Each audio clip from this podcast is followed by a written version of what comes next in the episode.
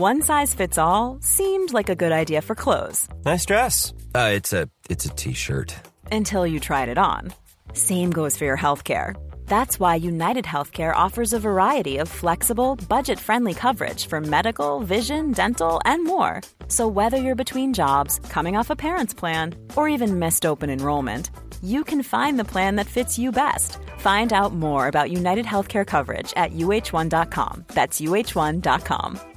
Hey, I'm Ryan Reynolds. At Mint Mobile, we like to do the opposite of what Big Wireless does. They charge you a lot, we charge you a little. So naturally, when they announced they'd be raising their prices due to inflation, we decided to deflate our prices due to not hating you.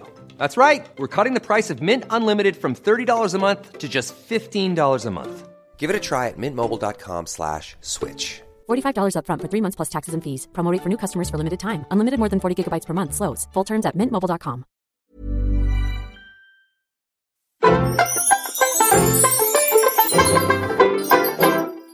Hi, I'm Anna. And I'm Caroline. And this is Seriously, the pop culture podcast from the New Statesman.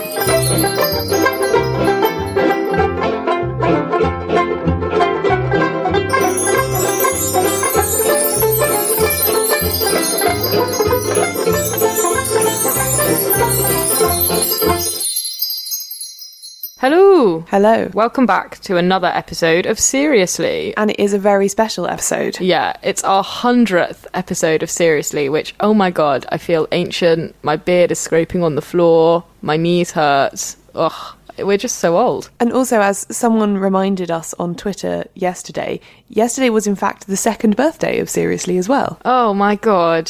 Two years, one hundred episodes. We're just on it. I'm really There's only fifty-two weeks in a year. We've done really well there. I'm really impressed by that. I felt like we'd skipped loads of weeks because of being ill and stuff, but actually not so many. Not many at all. Uh, so there's been some excitement about this special episode, I'd say, because we did trail it last week and it is a seriously special. We love to do a special, don't we? It is. So over the course of one hundred episodes, I would say probably the most requested thing we've ever had is, please will you do another Harry Potter special? It was the first thing we ever did, and I just feel like it's really full circle to do another Harry Potter special for our hundredth episode. Yep, so that is what you're getting. You asked for it.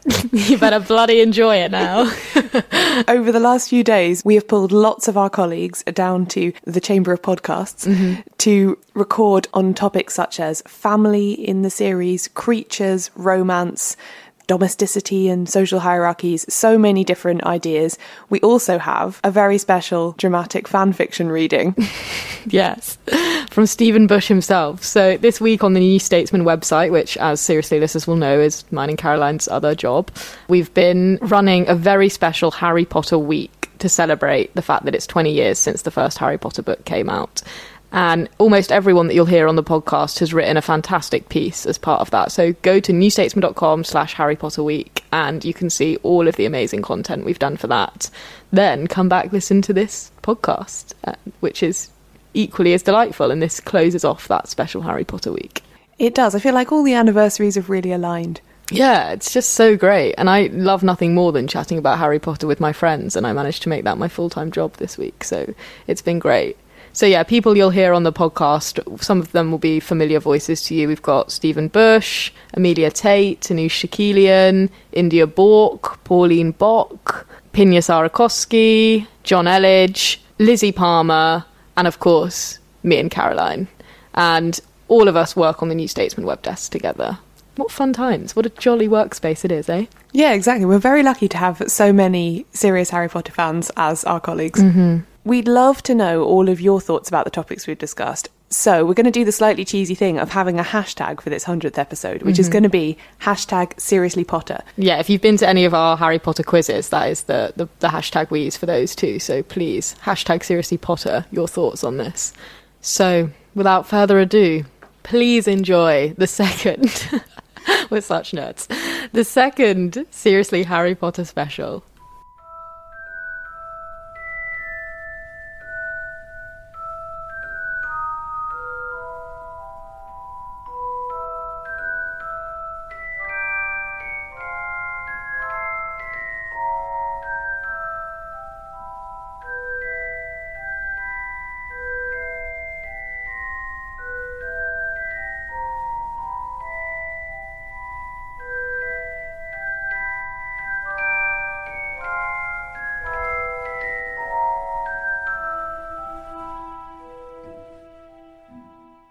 So I'm joined by John and Lizzie, two New Statesman colleagues, to chat about the wizarding world of media, newspapers, magazines, that kind of thing. So I think the first example of wizarding media that everyone thinks of is, of course, the Daily Prophet, which seems to be the only wizarding newspaper, which is quite troubling and problematic in many ways. It seems that every household, every British wizarding household subscribes to the Daily Prophet.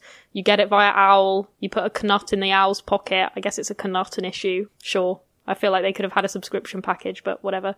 And most of the teachers and a few Hogwarts students seem to get it. I think it's probably quite good for the Daily Prophet that it's not suffering from competition, because it's going, sure to, it's going to it's going to make it easier for it to survive in, in an increasingly competitive media environment, I feel. Yeah. But I mean, it's a small, it's a relatively small community, the w- British wizardry, right? It's like, I think last time we did one of these, we tried to calculate how many people there were. It's probably not a million wizards, right? So there's probably, you probably don't need like a dozen news. That's true, but then the effect of that obviously is that the wizards seem to only be getting any of their information about their own community from one source. Yeah, which is also very aligned with the Ministry of Magic to yeah, exactly. a slightly worrying degree. There's no like official connection between the government and the Daily Prophet, is there? But it seems like it's just a known fact that the yeah. things are editorially linked in some way. But it's fair. It's fair and balanced. I think. I think it was the only. it was the only publication that had the nerve to tell the truth about about the boy who lied.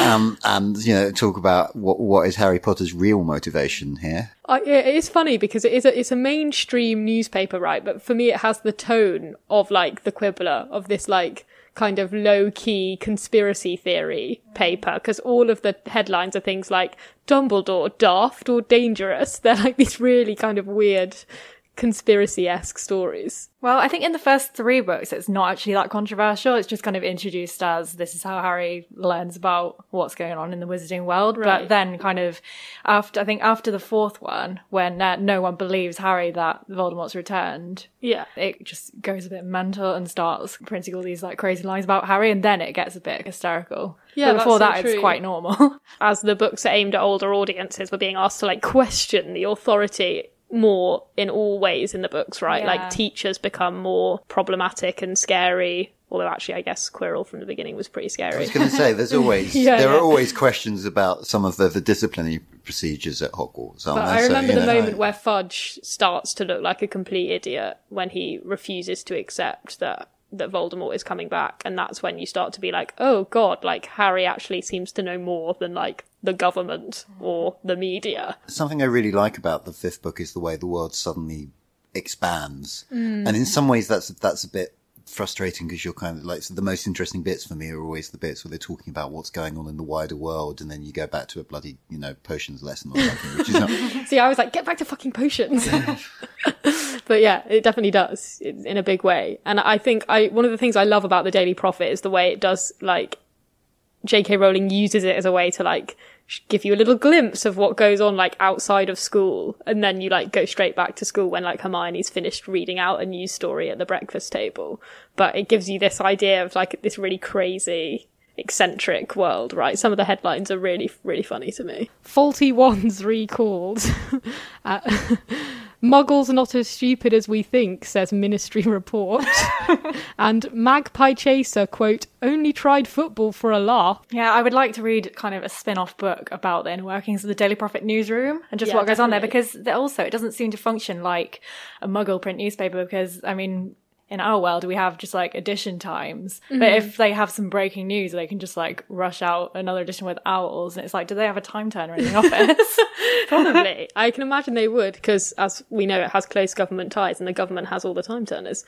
But, yeah, I like the way they can sometimes have two front pages. We see in the movie, like, this is one that you mentioned in your piece that you wrote about fake news and, and Harry Potter basically introducing us to the concept of fake news, where it says like all is well with a picture of Fudge, and then it like switches to the boy who lied with like yeah. a picture of Harry. When a headline says all is well massive caps, you probably like are safe to assume that all is not very much not well. Yeah, doesn't so that true. Raise questions about the epilogue? Well, because surely the, the last lines John. of the book are surely all was well, right? Oh my god, scary thoughts. Is J K Rowling her own Daily Prophet editor? Can we, can we talk about the lack of internet in the wizarding world? I just feel like it would kind of mess up a lot of the plot, right? If there was an internet that, that they can log on to. Yeah, it would. But then I wonder, what is the equivalent of, like, Wizards' social media? Is it just writing things on the wall in blood, like they do in the Chamber of Secrets? You probably, I mean, like, yeah, they probably, there's probably some sort of magical technology that means you can just kind of write, like, there probably is, like, a literal book that acts like Twitter and you can just write something in it and everyone else who's got one can read it, is probably the sort of... I guess a howler is like a naming and shaming on social media. It's basically a quote arty, imagine thinking this, but it's just your mum shouting at you at the dinner table. I, I realised earlier after reading Lizzie's article that uh, Harry Potter is very much the milkshake duck meme, in fact. Yeah. And that, you know, every, everybody loves the boy who defies Voldemort, but then they, you know, they turn against him. Yeah. And I, I, I tweeted this and someone unfollowed me. And I think that was probably a reasonable reaction under the circumstances. So, yeah. You think maybe the reason that the books were set in the late nineties is perhaps because it, the internet would have complicated things so much. I wonder if it's a factor. Yeah. Because, I mean, uh, the, the first book begins in ninety-one, right? Which is when she conceives it. Mm. But wasn't published till ninety-seven, by mm. which time, you know, the internet is is a thing in a mm. way it's not in the very early nineties. And in the same way, like, you know, the plot of, of Romeo and Juliet would be ruined if they had mobile phones. It just wouldn't work. Yeah. If they could just ring each other up and say, for God's sake, don't kill yourself. So, the, like, I kind of feel like, particularly with those of the more claustrophobic later books, you kind of need the closing of the environment and not being able to talk to the outside world except in very specific ways. Yeah. Is is the Quibbler the equivalent of the Canary? Oh, what a question. I did consider that when I was reading about the Quibbler, and I don't know, I think it's like a bit more mountain than the Canary. It's not as like rooted in this world. I mean, the Canary's kind of mad. Yeah. But but but it it, it you know, it turns out that they were onto something with the whole Jeremy Corbyn thing. So, you know, maybe maybe there's a parallel there. That is funny because we do get this shift, don't we, with the Quibbler, where it's like basically a joke in maybe book five or four. Yeah. And it's all like, I remember, I love the article where they're like, Sirius Black as he's painted. And the conspiracy theory is that Sirius Black is actually popular wizarding singer Stubby Boardman in disguise. And they've got an obsession with crumple-horn snorkax. Yeah, which... what, that Luna's going to look for them in the woods or something. Yeah. In and, Sweden. Yeah, and what are those, uh, rackspurts and all these kind of like magical creatures that Hermione is convinced don't exist at all. And then it becomes basically like the voice of reason when yeah. Dumbledore starts to rise. So I wonder... is J K Rowling trying to make a comment there? Maybe it's a comment on the need for a competitive media environment. Yeah, I think it really voice. is. And the need for Ofcom and press regulation, because as yeah, J K Rowling was quite heavily involved in campaigning for better press regulation. So she was. That's so true. You know, I once wrote a piece demanding that J K Rowling buy a, a tabloid newspaper. Did you? Did she do it, John? Not so far as I know. Did she read the piece? I believe that she has read it. I got the, like one of her press agents once tweeted it with like, "Oh, oh this would be amazing." So I, she, I, I find it unlikely she's not that at least aware good. of the piece. But certain of our colleagues who shall remain nameless were very, very keen on the idea for a while that maybe J K Rowling could swoop in and, and buy the New Statesman. But yeah, she doesn't. I would like that a lot. If you're listening, J K, sure you are. Please buy us. Yeah, I also wanted to shout out to Witch Weekly, which is possibly my favourite wizarding publication, which I guess is the, like, woman's mag. I know that they have it in the, like, waiting rooms at uh, the hospitals, at the wizarding hospitals. But, again, seems to just print rubbish. I yeah. remember it was very supportive of Professor Lockhart, who constantly won Witch Weekly's Most Charming Smile Award. And wasn't Witch Weekly the place where Rita Skeeter published her article saying that Hermione and Harry were in love? I think Harry's it was, secret yeah. heartache. I feel like absolutely no media in in the wizarding world is is guiltless. Even the Quibbler. When it, can you, can anyone else think of any that are, are blameless? Oh no, they do have that radio station Potter Watch. Oh yeah, which, but actually, it's just kind of like a little underground club for kind of Harry and his supporters, really. Yeah, it's the I guess it's Dumbledore's army's yeah. communication rather than yeah, a mainstream rather, media it's thing. It's not really like providing much for public service. But you're right of... that it is like really good. And I think there's a general tendency in the Harry Potter books where at the end of the series, I sort of expected the government to be brought down and like all the systems that had been allowed to be corrupted so intensely to be torn to the ground, and instead you're like, oh no, someone good is in charge now, so it's all fine. And I think that's a similar thing where, but because there's good people running it, it's like fine. You say that Potterwatch is very good, but there is a thing where they all they give them all nicknames, but they're all really transparent nicknames. That's true. So I think Remus Lupin is on there as Romulus, which is like, you can, it's not hard to crack that code, guys. That's so true. And it's also his voice. So, you know, how secret is this really? Oh. Can we be sure this wasn't in fact another arm of the the authoritarian wizarding state? We can't. You're absolutely right. I love the kind of sport pages, because we find out that Ginny becomes a sports editor. Yeah, good for Ginny. I know, I love that. Smashing that glass ceiling. Journalist icon, a Rory Gilmore of the of the wizarding world. And I kind of wish that I could subscribe to like a fake Daily Prophet every day just to get an update on the wizarding world instead of like reading Pottermore. I'm wondering if there's a wizarding equivalent of City Metric where it's all like, hey, look at this cool new map of the Flu now. Yeah, that kind yeah. of thing. Right. I'm sure there is. Oh, John, that's such a lovely idea. I really hope there is. Okay, Internet, you know what to do.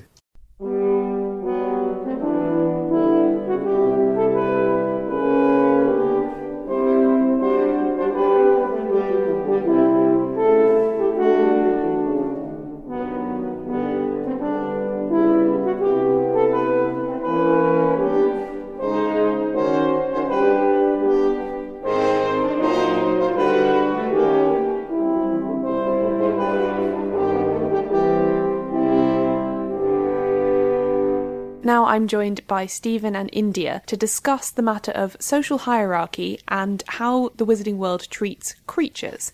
So, Stephen, let's start off with this fact that the wizarding world is obsessed with categorising everything. Humans into purebloods, half-bloods, muggleborns, squibs, et cetera. Well, there's quite an interesting Marxist analysis, I think, to be had of the Harry Potter universe, which I assume, because they use magic, they don't seem to have had what I would describe as a full-blown industrial revolution. One assumes that they are largely cooking through magical means, they're being transported via magical means. And the interesting thing is you actually have quite a feudal society, right? Not just because of the purebloods, mudbloods divide, but also because you effectively have wizards and witches who can use magic freely at the top, squibs who seem to mostly occupy a kind of vassal class, so, you know, assistants, the caretaker, et cetera, et cetera. Neville, who is believed and was believed by many fans for some time to be a squib, effectively treated as a kind of comic vassal.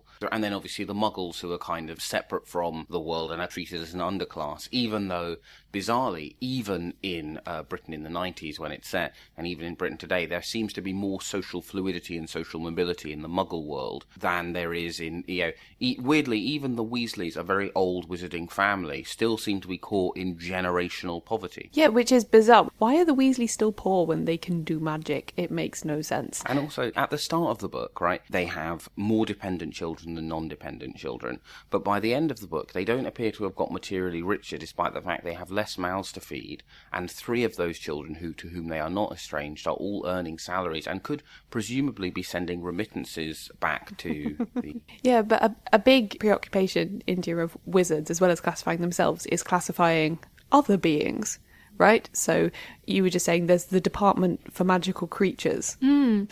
And that seems to want to divide the magical world up, or the creature world up, into three categories. You've got beings, which are able to recognise magical laws and act on them, beasts and spirits. But then it gets... It's, it's really odd. Why why do you need house elves in a in a creatures department, for starters?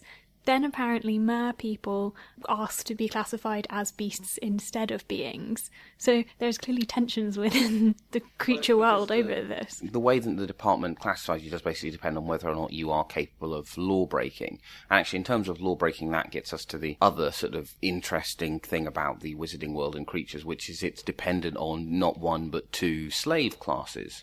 House elves, as Hermione uh, rightly notes, are... are slaves, right? They are an enslaved race. And Azkaban, which is defended by, as far as we can make out, a slave class of mm. creatures who have to work or else they'll starve. They are quite literally deprived of food by the wizards, and the food they are given is their reward for keeping the undesirables of the wizarding world locked up in, in Azkaban. They're dementors. Yeah. Yeah.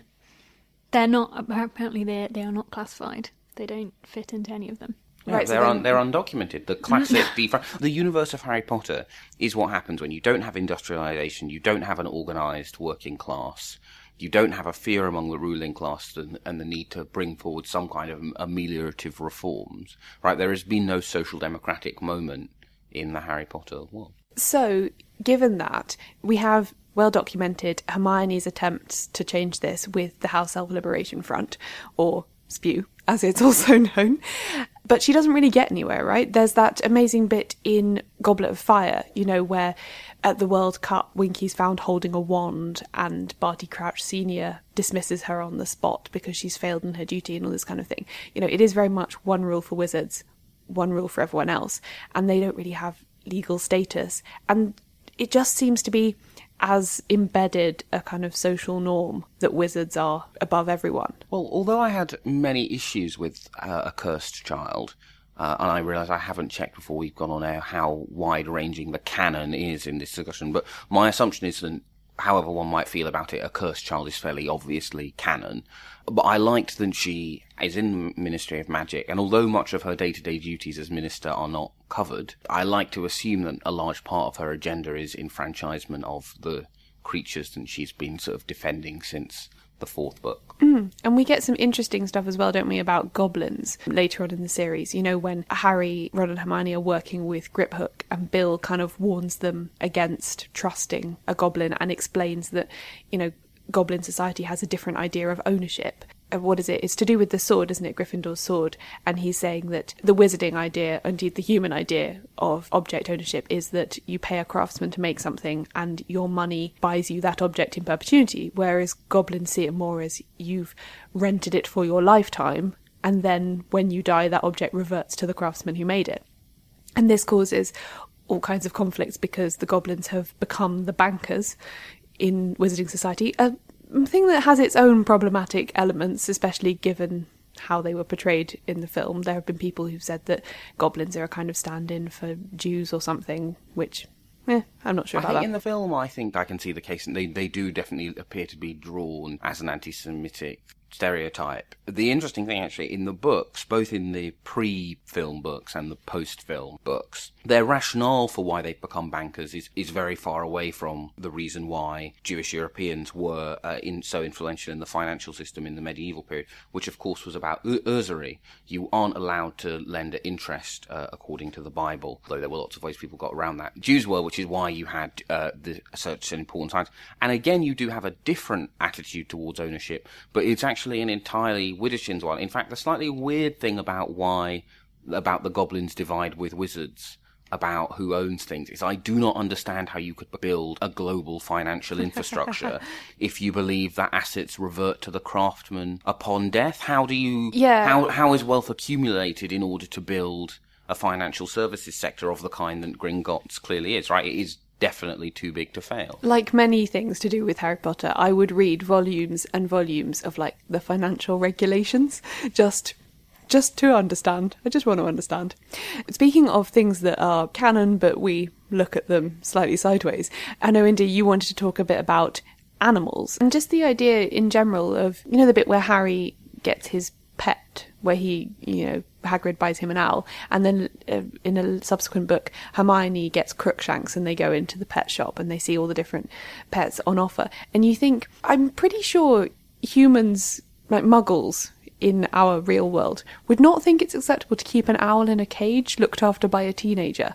You know, they're just not a species that you that's that's a good environment for them. There was an article that said um, in China there's now like more of a problem with owls being kept as pets, possibly influenced by Harry Potter. I feel like it's hinted in the books, because isn't one of the things that makes Harry's Uncle Vernon really mad when he comes to pick him up at King's Cross at the end of the school year is that Harry has an owl in a cage and people keep staring at it. People stare in a station because you shouldn't keep an owl in a cage. It's not, it's not humane.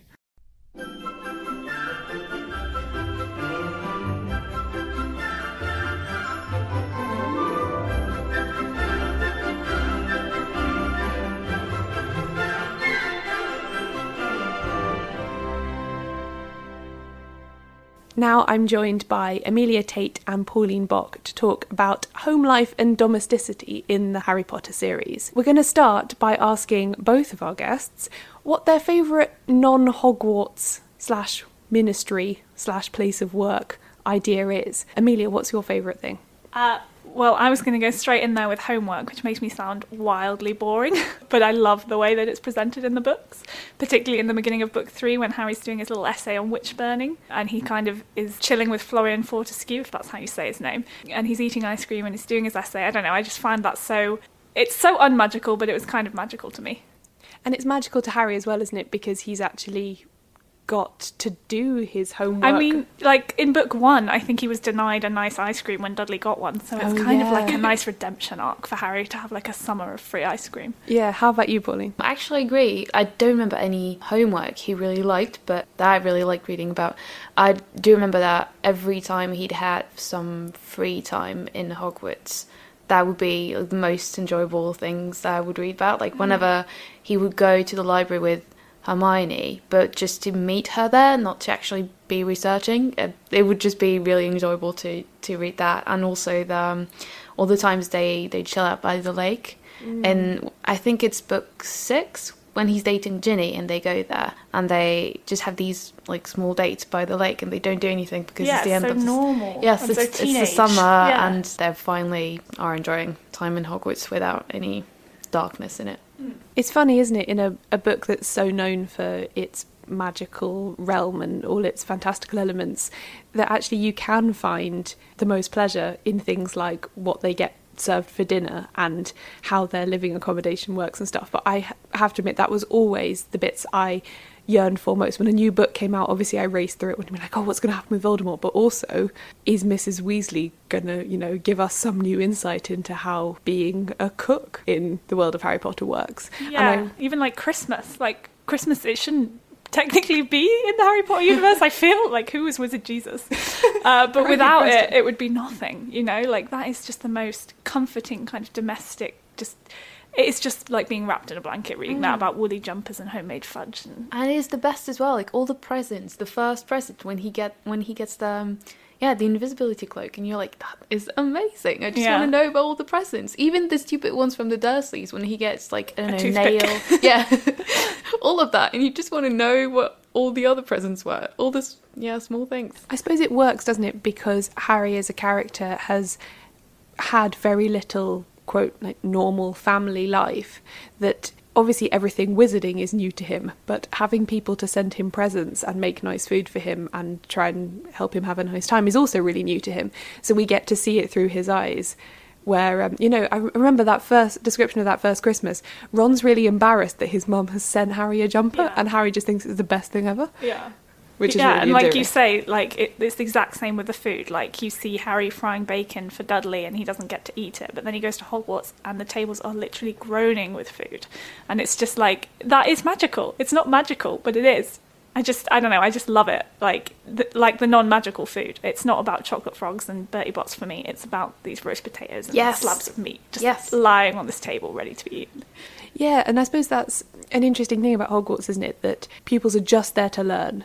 Uh, all their other possible privations are taken away, so like their meals are just provided for them, they don't have to do anything.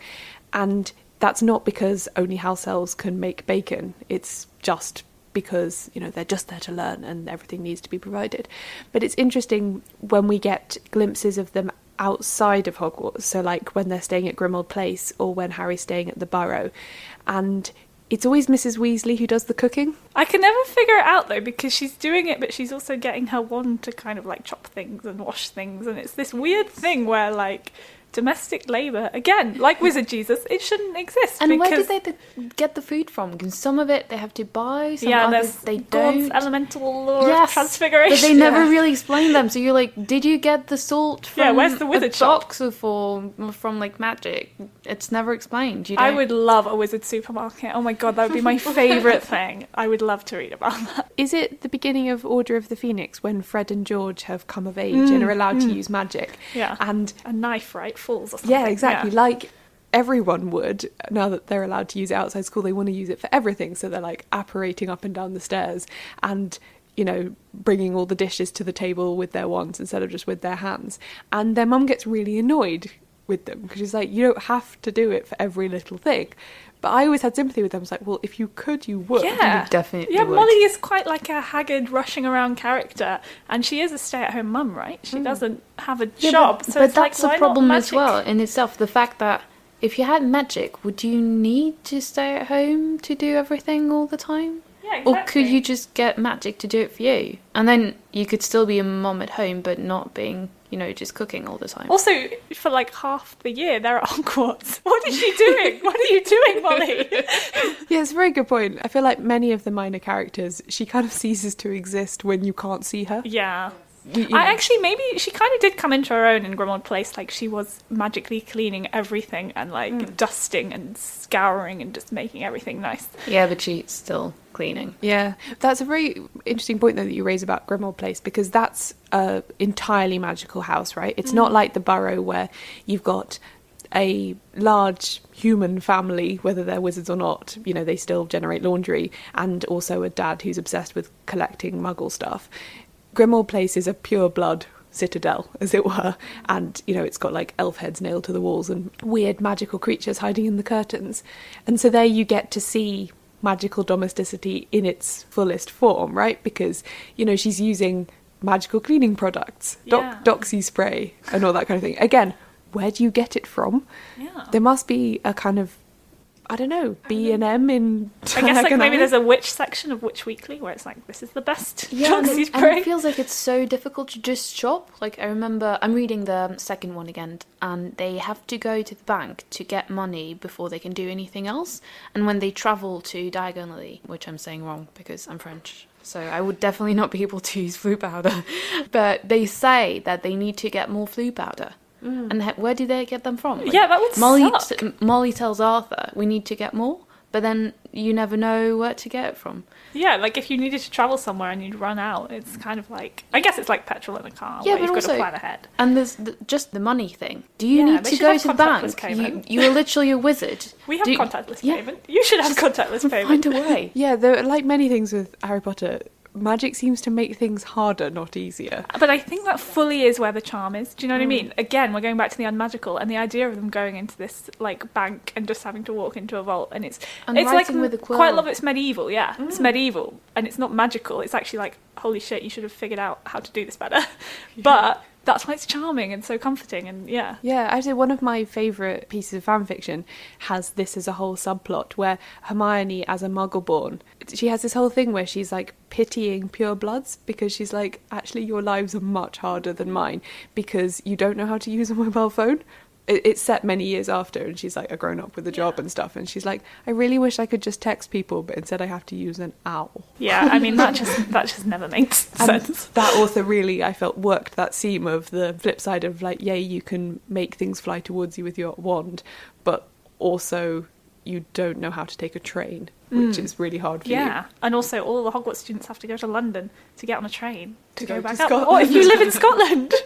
What then, J K? Can you just like, go on a bus yeah. and get there? Or is yeah. it oh, access but by train only? Apart from these things that we've just mentioned, which there are a lot, I do feel like she was good at like kind of making rules where you couldn't, like, you know, anti-cheating quills where you couldn't like try to cheat in your exams and stuff. It's quite nice to define these rules so that fundamentally we got those bits that we enjoyed where they were just teenagers who were sat in their dorms just like, oh, I have to write twelve inches of parchment and I can't do it and I'm tired. And it was just so relatable. Yes, that's the thing, isn't it? No matter how much she stretched the boundaries within the specific things, it was still homework mm. um, and it was still food and so on. Mm. So I wanted to just finish by asking you each what your favourite magical meal was. I liked everything. I liked every single description of food because... well, it was British food, so, f- so for me it was new as well. It was like, what's porridge? What's treacle tart? Like, I have no idea what this is. There's no porridge in France? No, that's not a thing. I mean, we kind of know it is because it's British, but that's it. I, I, I've had it once and I didn't like it, but I, I've had fair. it after reading about it in Harry Potter, so to me it was more of a Harry Potter thing than just a British thing, which is weird. Anyway, I yeah, so I just I just liked all, this, all these descriptions of feasts and some, sometimes just like, I don't know, roasted potatoes, very, very simple things that just looked more magical because it came from the books. Treacle tart, Harry's fave. I really don't like it. I tried it once because it was his fave, and I was like, what's wrong with you, Harry? Like, carrot cake exists. Like, just pick one actual yeah, they never mention carrot cake in Hogwarts. They I feel don't. like it's like but you can see it. You can see it in the first movie. Oh, oh my God. Halloween. And you know what the movies really do? Like, there's a scene in the fifth movie where it's breakfast and there's a giant bowl of crisps on the table. And I'm like, take me to Hogwarts. Crisps for breakfast. Yeah. What about you, Amelia? What's your favourite? I don't know if it's magical, but you know when Molly makes that giant snitch cake for Harry? Oh, yeah. There's just something about the way it's described. And again, it's so motherly and domestic to just slave away this on this cake, this massive gold cake with wings. And yeah, I don't know if it actually does anything magical. But... I know, that sounds amazing. It's yeah. definitely one of the Make me one of those, Molly. All the pumpkin things as well. And, like, mm. just the, the sweet trolleys. All yeah, the sweets. Yeah, Bertie Bott's. I've always loved jelly jelly belly beans. And Honeydukes. Anyway. I just want to go to Honeydukes. I couldn't tell you now, yeah, but, some but things are once very I'm there... weird. Like, a blood pop. What? They don't they have a blood lollipop? Oh, for yeah. vampires. Oh, it's good Who to be inclusive, that? But still. Hey, I'm Ryan Reynolds. Recently, I asked Mint Mobile's legal team if big wireless companies are allowed to raise prices due to inflation. They said yes. And then when I asked if raising prices technically violates those onerous two-year contracts, they said, what the f*** are you talking about, you insane Hollywood ass f- So to recap, we're cutting the price of Mint Unlimited from thirty dollars a month to just fifteen dollars a month. Give it a try at mintmobile.com slash switch. forty-five dollars up front for three months plus taxes and fees. Promo rate for new customers for limited time. Unlimited more than forty gigabytes per month. Slows full terms at mint mobile dot com. Even on a budget, quality is non-negotiable. That's why Quince is the place to score high-end essentials at fifty to eighty percent less than similar brands. Get your hands on buttery soft cashmere sweaters from just sixty bucks, Italian leather jackets, and so much more. And the best part about Quince, they exclusively partner with factories committed to safe, ethical, and responsible manufacturing. Elevate your style without the elevated price tag with Quince. Go to quince.com slash upgrade for free shipping and three sixty-five day returns. Millions of people have lost weight with personalized plans from Noom, like Evan, who can't stand salads and still lost fifty pounds. Salads generally for most people are the easy button, right? For me, that wasn't an option. I never really was a salad guy. That's just not who I am. But Noom worked for me. Get your personalized plan today at Noom dot com. Real Noom user compensated to provide their story. In four weeks, the typical Noom user can expect to lose one to two pounds per week. Individual results may vary.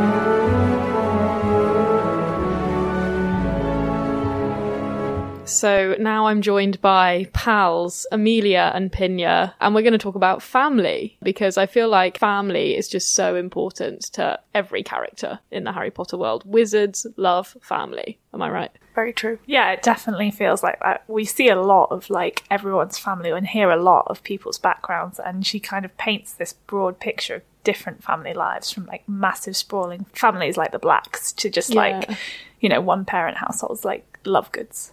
Yeah, so true. And I feel like from the beginning, the one thing that Harry really wants, as we learn in like book one, is a family, with the whole like Mirror of Erised scene. That first book especially is so much about like Harry finding his sort of adoptive family, whether that's Hagrid, who first comes knocking on his door, or whether that's like Molly Weasley just like scooping him into her arms immediately and just yeah. saying, yeah, he's as good as family. Also, loss of family seems like a big connecting thing between characters mm. with Dumbledore and Harry and Hagrid and Harry and yeah and Luna and Harry finally yeah. bond when he realizes that her mum's died as well. Yeah, that's really really true. I never thought about it that way. So I feel like one of the big dividing lines between different kinds of families are like the Malfoy-esque like obsession with blood relations versus like the higgledy-piggledy mixed adoptive families that you get sort of surrounding Harry. This like bubbles to the surface in the Molly Weasley jumpers. Uh, yeah, because she like makes Harry a jumper which are all yeah, for all her like, children. You're one of us now. Yeah. She literally like makes him one of her children. She like names him and like yeah. forces him Puts to wear, wear the mark of her motherhood. And I found this quote, which I just love so much. So I'm going to read it. Indulge me. No one, not even someone dreading taking polyjuice, po- polyjuice potion later, could fail to enjoy Christmas dinner at Hogwarts. And then J K Rowling describes who's at Christmas dinner at Hogwarts. Dumbledore led them in a few of his favourite carols, Hagrid booming more and more loudly with every goblet of eggnog he consumed. Percy, who hadn't noticed that Fred had bewitched his prefect badge so that it now read Pinhead, kept asking them all what they were sniggering at. Harry didn't even care that Draco Malfoy was making loud, snide remarks about his new jumper from the Slytherin table. And I think it's so funny that Malfoy, like, doesn't get it, and he doesn't get this whole adopted family thing, and he thinks the jumper's stupid. Yeah. Because his kind of family is so, so different. Yeah, like, he probably got a PlayStation that Christmas. yeah. yeah, and he, he, all he cares about, I guess, is the inheritance side of family and, like, being sorted into Slytherin like the rest of yeah. his family. But it's really interesting, because you do get this picture of, like, the Malfoys being quite stern with their son. Or I don't know if I'm getting my fan fiction confused. And Lucius does really love Draco. But you do get this picture throughout that there's this kind of, you know, he's trying to live up to his father. And that's what's so beautiful about the redemption in the end, where the Malfoys are just like, oh, actually, it's more important to be with each other and yeah. run away from Voldemort. Exactly. Definitely. That moment with Narcissa Malfoy is so... Yeah, is he dead? Yeah. Yeah, I love that bit. And you're both so right that, like, family often is how people redeem themselves, like Percy Weasley eventually choosing family over work. Right, that's how he redeems himself. But there is also another side to it, because it's very clear in, like, Tom Riddle's part that family... was a bad thing also in the sense that uh, his mum just didn't grow up in a good family, and mm. that that made all the difference to the life that she had and that he had. Yeah, there's that kind of picture of domestic abuse and how it yeah. can like really turn someone and that bad, was meant to be the, one of the parallels with Harry, isn't it? Like, he's got all these parallels with Voldemort, and it was meant to kind of show I, I don't know what it was meant to kind of show that you can go your own way. I don't know, but, but he um, had that same abusive household and um, but I guess he was the first one, because it was similarly with Snape that he had a potentially abusive household, and yeah. he, he started going the wrong way and then redeemed himself through his chosen family, who was Lily. Yeah, and I feel like a lot of this comes back to sorting, right? Because the difference between Harry and maybe Snape and Voldemort is that Snape and Voldemort was sorted into Slytherin, mm. which kind of encouraged all those bad sides. And the house system in Harry Potter is a kind of family in itself, but it seems like kind of a toxic one, right? Yeah, definitely. Definitely. I've definitely thought a lot about how Draco would have turned out maybe differently much earlier on if he had been sorted into a different house. Yeah. And I think it's just astonishing when you look back at it how horrible that system is in a way, because it does sort you into just one kind of family where you, you can't go beyond that at all. Yeah, completely. And in book two, the actual password for the Slytherin dormitory is pure, pure blood. blood. Like, that is seriously effed up. It's really like, messed up. These kids are so like involved with that idea, and all Slytherins are pure bloods, right? I don't think there's ever been a non pure blood.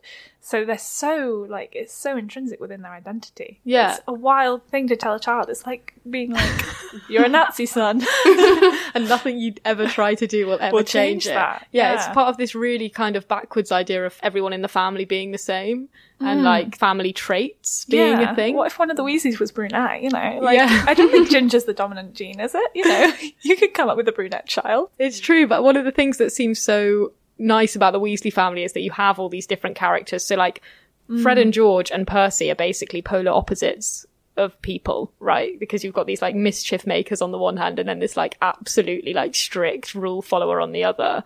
And I feel like that's why it's kind of like a good family in, mm. in the Harry Potter series, because it's like allows for difference and allows people to be like individuals. And that's the same for Harry's kind of like hodgepodge of a adoptive family that we see, like the Order, basically. All of those people, they're all very different and colourful. Putting it like this, like all together, what we've just said, it does kind of feel like her message is that your family doesn't define you, because yeah. like you start off, yeah. even Dudley, it's like you're lazy and you're greedy because your parents have spoilt you. But even by the end, he he's the one that will shake Harry's hand. Mm. And like it's the same with everyone. It's kind of, and what we just said about houses, your house doesn't define you in the end either. Either. No, mm. that's true. But then not not for Voldemort. Yeah, it's like everything, every nothing defines you, and, unless you're a Slytherin, in which case, like, probably does. Unless you're a bastard. Yeah.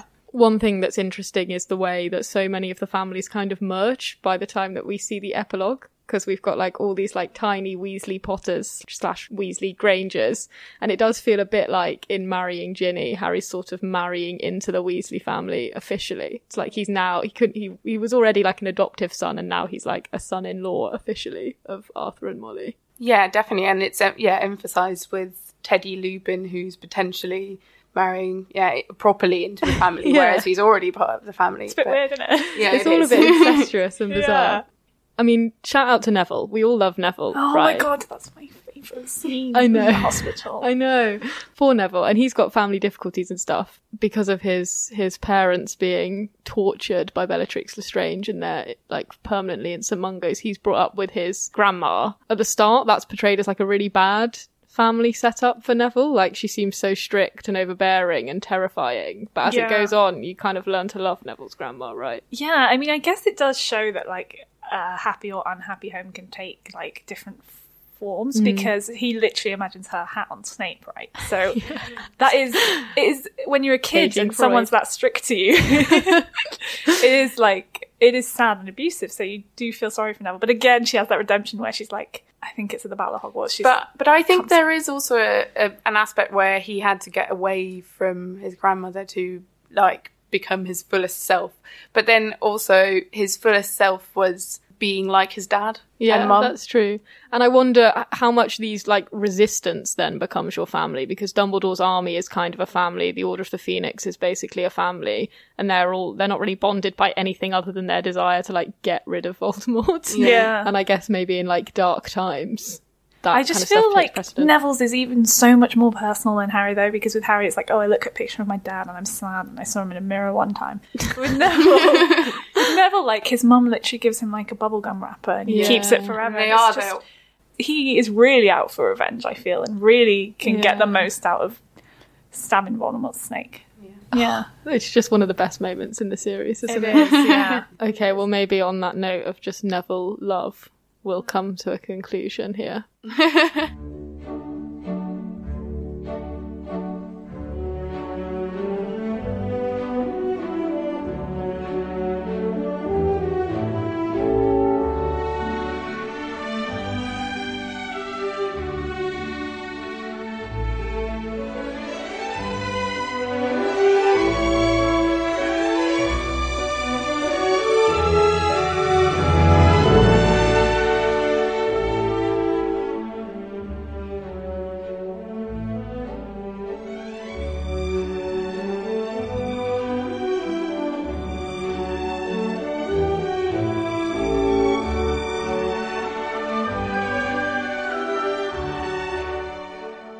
Now I'm joined by Stephen and Anoosh, and we're going to talk about how romance functions in the series. And the first thing I want to start with is this question of how everyone in Harry Potter seems to find their partner, their life partner in many cases, while at school. The interesting thing about the Harry Potter universe is never sort of properly nailed down in the books, and because well, I'm going to ignore uh, Fantastic Beasts for the purposes of, of this conversation, it's, I'm not actually clear how many breeding partners there are in the in the in the wizarding world, right? Yeah, like, we never see what the procedures are for divorce of the married couples we see. It's not clear to me that I mean, Missus Weasley. And I'm aware that I've already bored on about this issue at length. But can she really escape that marriage? She doesn't seem to have any capital. Yeah. The the Malfoys presumably like, are both loaded, but you know they're probably married for you know Tory slash Slytherin reasons.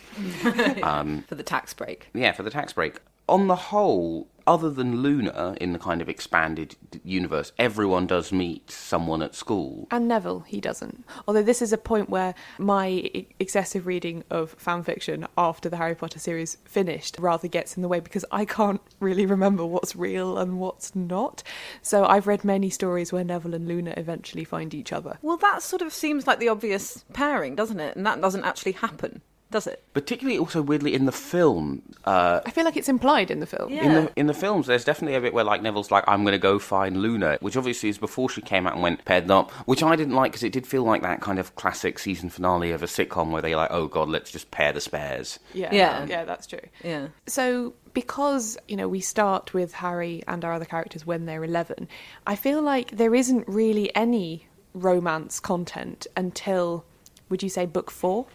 Or maybe Ginny gives us a bit in books two and three when she's experiencing her crush on Harry. The only crush that we see is her crush, where she sort of just runs away from him, doesn't she? And she can't speak when she's in front of him, but there's, it's never explored. And I don't think we really know how Harry feels about that either. Well, I think that's one of the reasons why I think Chamber of Secrets is, to my mind, the most underrated of, of the seven, mm. because I think it captures really well the utter misery of, like, starting at school and having a crush on someone who's a bit unattainable mm. and being a bit lonely in your first year and not having many friends. And that is why it works so well and it packs such an uh, emotional punch. I think it suffered when it came out from being the sequel, but it, yeah, it has aged incredibly well. And so in an odd way, that makes the then slightly arbitrary way that they get together feel slightly more emotionally satisfying than it actually is in of itself, or actually kind of viewed from Chamber of Secrets.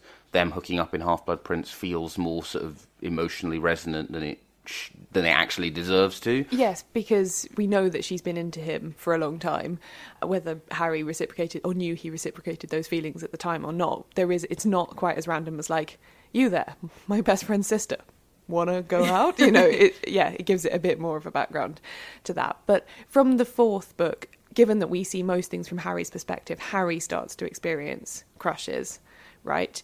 All his stuff with Cho and Cedric and how jealous he gets. And then I feel like a big turning point in the series is the Yule Ball during the Triwizard Tournament when, you know, there has to be partners for yeah, the dance. I have to say that, that growing up at like a similar age to Harry Potter, that was one of the most exciting scenes of all the Harry Potter books for me. I, I, you know, I didn't really mind about all of the other really scary stuff that was going on. I was like, oh my God, this ball is so stressful, because you have Hermione. Do you have Hermione and Victor Crumb at mm-hmm. this ball, yeah. and um, and Harry longing for Cho, Cho with the sort of really attractive other man. Yeah, it's just yeah, so I mean, stressful. It actually is Bigger Boys and Stolen is, Sweethearts. Like the it is. Yeah. I mean, it, the thing about them that works, particularly in their anticipation, is that they work brilliantly both as school stories, even if you kind of ignore the magic. So at the beginning, they're obsessed with points and achieve, and they, yeah. they and then yeah, by their sort of fourth year, this ball, and it's so emotionally fraught. This is a large part of why I I was incredibly dubious about Emma Watson's race, because the whole, like,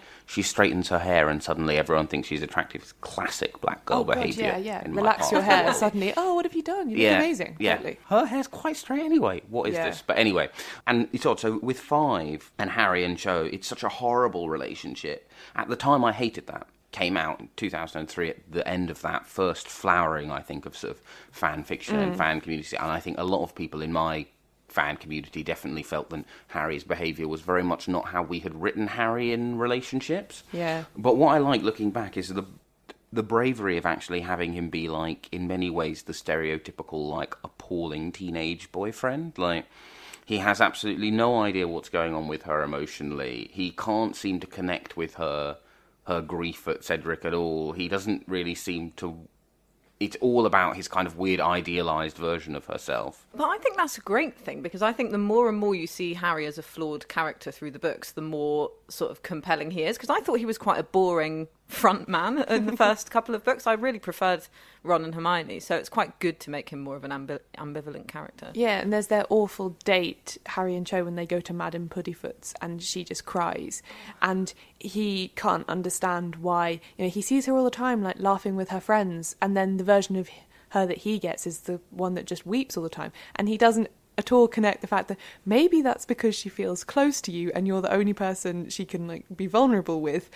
Stop being such a dick, Harry. Yeah, and also he does that to his friends. He's always whining to them yeah, in, yeah. in in the common room the entire time, and then, like, doing amazing things and being being famous with everyone else. I know, and they, that, they endure that. Mm. I know that, like, by Order Phoenix she was already mega famous, but I think you do appreciate through the ranting actually how brave it is in Order of the Phoenix to make your central character so unlikable. Yeah, yeah, um, yeah. Yeah, and it is kind of the classic, like, oh, my mentor figure is not behaving how I think he should. Mm. Why won't this girl open up to me in the way I feel she is?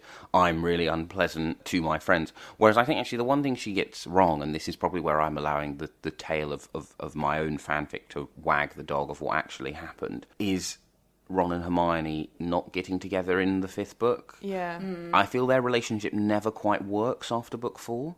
You kind of feel like they ought to have done something about it by that point. Do you know what, is it just me who, who feels... Yeah, maybe she thought that it would sort of keep people hooked, but I was bored by that storyline by the time they actually did get together, because you sort of, like you say, that there's sort of an obvious climax in, in the fifth book that doesn't actually happen. So then you get a bit, it feels a bit stale by the yeah. by the by the end. By the end, and it's still like, I'm not even sure if he likes me. It's like, really, really, yeah, really, are you, are you not? Have you yeah. not?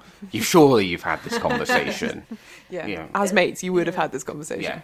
But Harry's behaviour is quite clever actually, because doesn't it sort of echo what James is like, even though we don't know what his, his dad's like when he's treating Cho badly. Yeah. Yeah, it does. It's true. It is a really sort of interesting foreshadowing of it turning out that actually James is like a pretty bad guy. Yeah, because he's another person who we sort of think is this saintly figure, and then he's not when when you learn about his relationship and his story. Yeah, because then again, I'm struggling to remember what is pensive material and what is fan fiction. But we see that moment right when the Marauders are teasing Snape, and Lily like tells them to stop, and she says like she says like you disgust me or something like that, right, doesn't she? Yeah. Um and Harry then later asks about he asked Snape about this, doesn't he? He said like, but she hated him, how how did this how did they ever come together? And I, I mean I really like Snape, I know that's controversial, but I think he gives Harry a really good voice, because he's like, they were young, they grew up, you know, just yeah. like you will, Potter. I, I think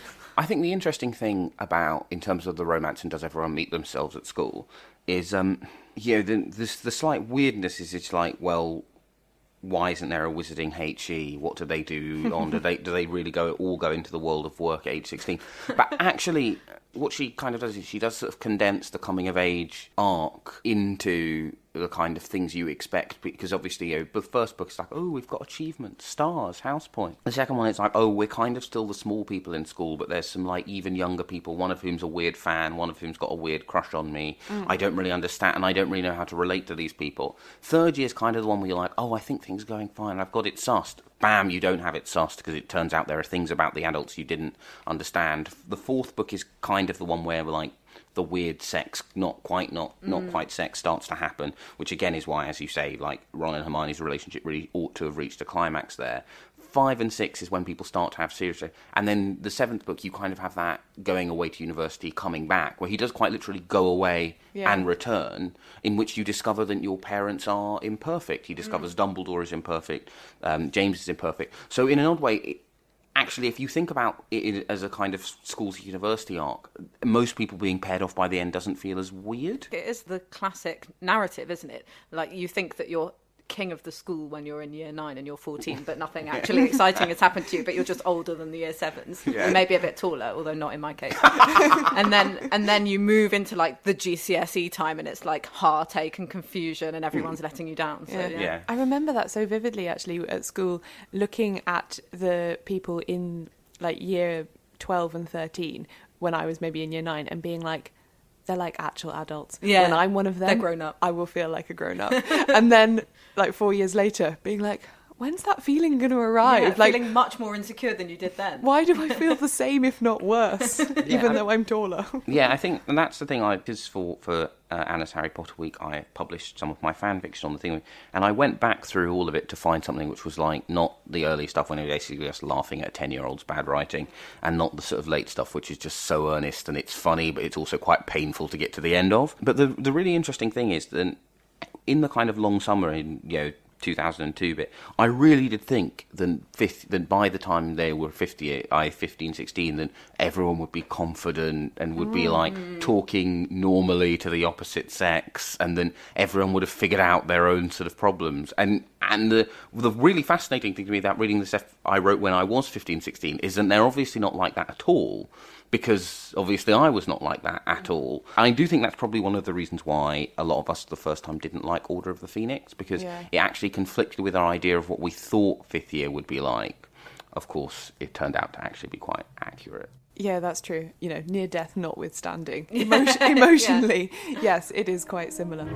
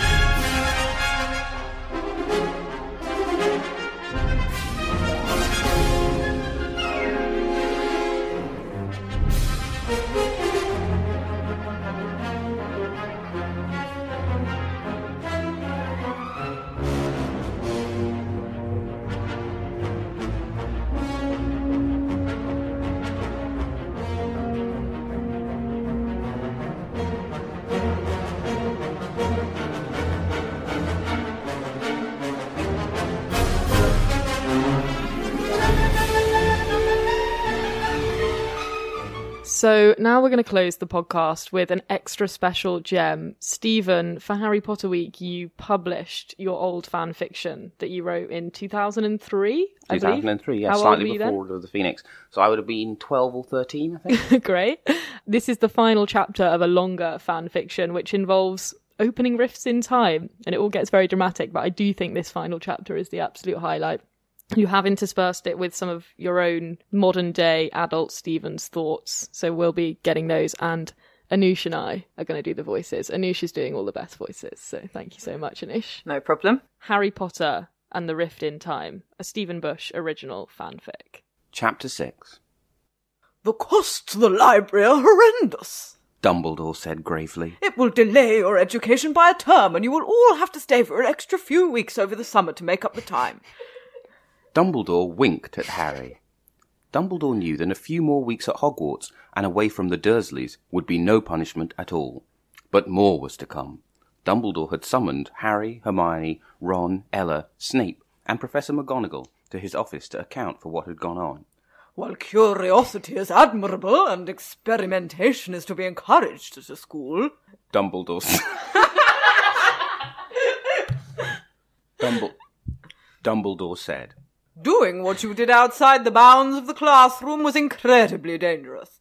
In normal circumstances, I'd have no choice but to expel all four of you. Hermione let out a gasp. But with Voldemort on the prowl, that isn't an option, Dumbledore said gently. Instead, gently.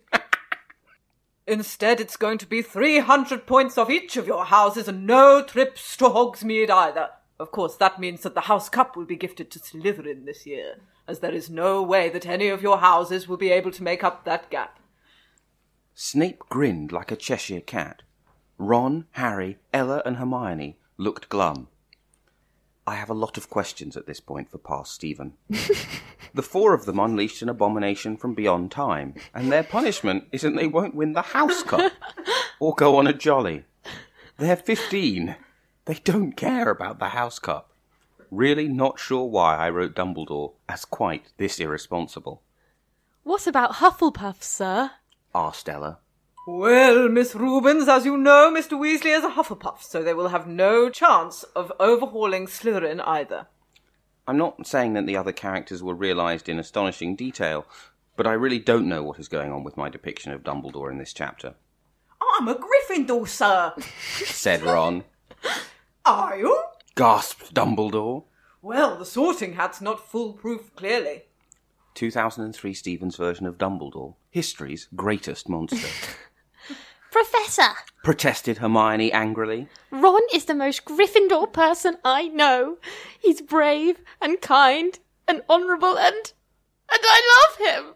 I know... Dumbledore winked. I just thought you should come out and say it, and that the two of you should stop telling poor Harry that you were off to research potions or whatever nonsense.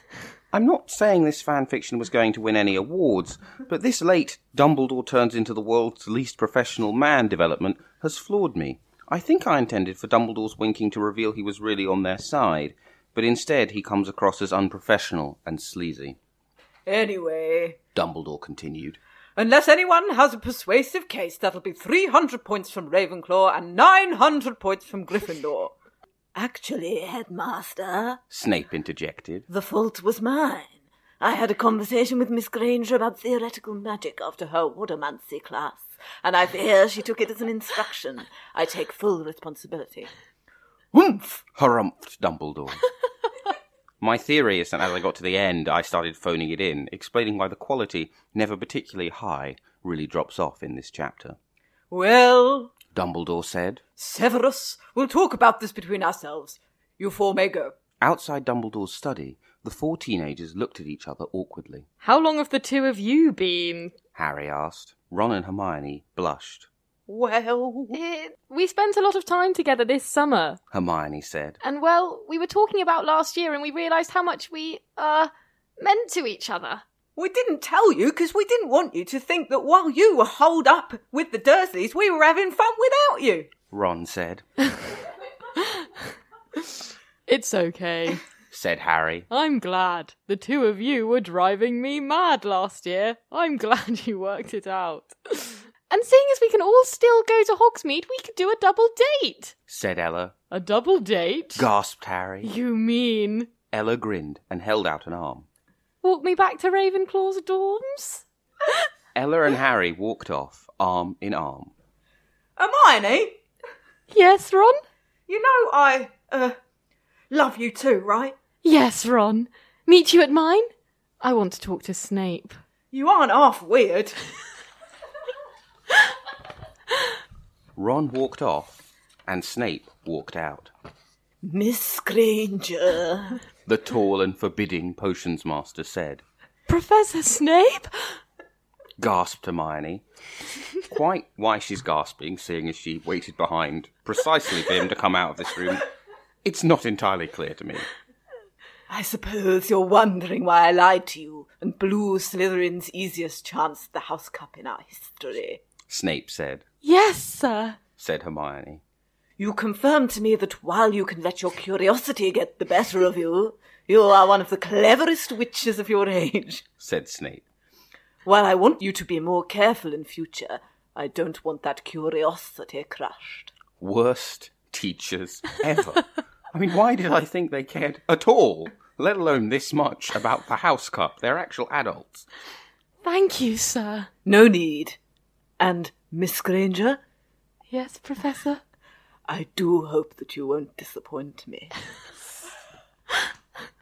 Clearly I intended this to set up a sequel because I ended it with the end, question mark. But thankfully, it was the end. Hey. Dumbledore said. I, I know, I know. I, I don't. My, my problem is not that I don't know what my cue line is. I just need to collect myself.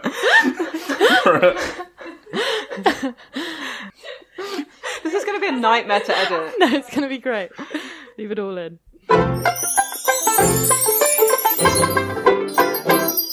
Thanks for listening to this episode of Seriously, the pop culture podcast from the New Statesman. If you enjoyed the show, why not subscribe to make sure you never miss another episode? We're available in all the usual places you get podcasts, including Apple Podcasts, where you could also leave us a review.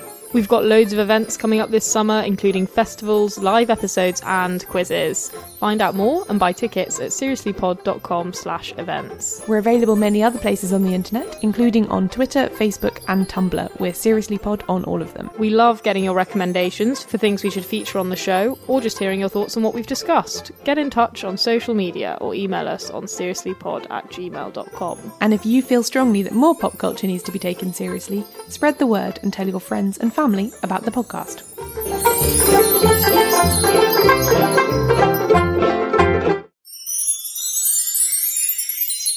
My favourite under-recognised character is Trevor the Toad, Neville's pet, because I think all of the other animals in Harry Potter are a bit showy or a bit scary, and actually Trevor is just really straightforward and something that you can relate to right at the beginning of the book. And also Hermione, I think, is helping him find the Toad right at the beginning in the first book, and if she hadn't been doing that, perhaps she never would have bumped into Harry and Ron in their compartment and they wouldn't have been friends. I think my favourite underrated minor Harry Potter character has to be Professor Flitwick, one of the worryingly small number of teachers at Hogwarts who neither endangers his students, doesn't appear to teach a particularly useful curriculum, or isn't a boring teacher holding on to a job quite literally past the point of death. I mean, there are some serious labour market issues with the continuing employment of Professor Binns. Just seems to be a solid teacher who doesn't exhibit favouritism, malice, or any of the worrying traits that so much of the teaching staff at Hogwarts does. My favourite underrated character is Frank Brice, the Riddle's gardener. I just feel like he had a really hard time of it in life, and he also had a really terrible time of it in death. Like, he makes up a fake wife in the moments when Voldemort's like, who's there? And he's like, my wife will know I'm missing. And I'm like, no, she won't, because she's not there. And I just feel so sad for him. I think he's like the first instance where you kind of see that this wizarding world isn't just, and it isn't fair, and terrible things happen to people that don't deserve it. And also, I'd like to say, I do not approve of the fact that he was replaced by a milkman in Lego Harry Potter years one to four, the video game. So I should be writing strict words about that. a very obscure character, a guy called Uncle Bilious, who is from the, either the Weasley family or from Molly's side of the family. Uh, we don't know, but he's he's only mentioned in a few sentences. He's actually the same guy who is mentioned in the third book as having seen the Grimm and then died afterwards.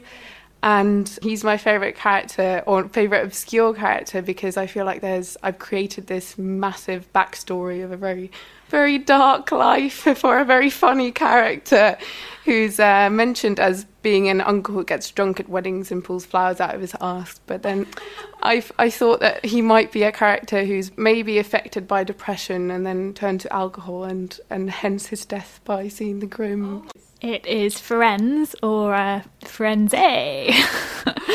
So Friends is a centaur, so half human, half horse, and also a professor of divination, and he also saves Harry from Voldemort, so there's a lot to like. But um, why he's my favourite underrated character is his plotline, which sees his fellow herd of centaurs reject him for being too involved in the human world, and they see the fact that, for instance, he lets Harry ride on his back as is really dishonourable. So it's incredibly sad, but it also feels very complicated and for that reason perhaps true in some way, and it it feels like it helps you see a situation from both sides and also, as Friends does, from in the middle.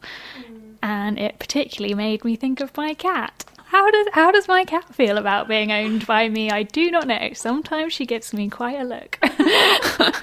My favourite minor character is Hedwig, because she's a badass owl and because she's actually essential to the plot during like most of, at least the first years, whenever he, well, first whenever he sends a letter, but then whenever he wants to write to Sirius, it's the only way he has. And she's very smart. Like she's, she would find Sirius when he's hiding, so, you know, not that easy. And also I feel like Harry was kind of a dick to her sometimes. Like she he forgets her in the second book when he's uh, flying Privet Drive and he has to go back to get her cage, which is so unfair considering that she's his only friend in Privet Drive, and until he meets Ron and then Hermione, she's basically the only friend he has in Hogwarts when Hagrid's not around. And anyway, all, all the scenes when she's in it are just the sweetest to me, because that's when he writes the letters and then he goes to find her to give it to her. And yeah, the sweet moments in the middle of all these adventures.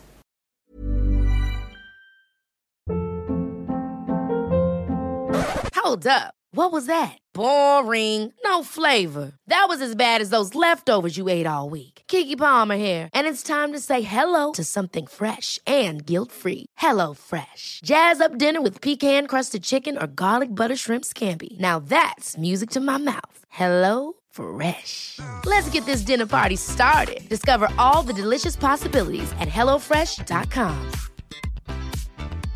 Even when we're on a budget, we still deserve nice things. Quince is a place to scoop up stunning high-end goods for fifty to eighty percent less than similar brands.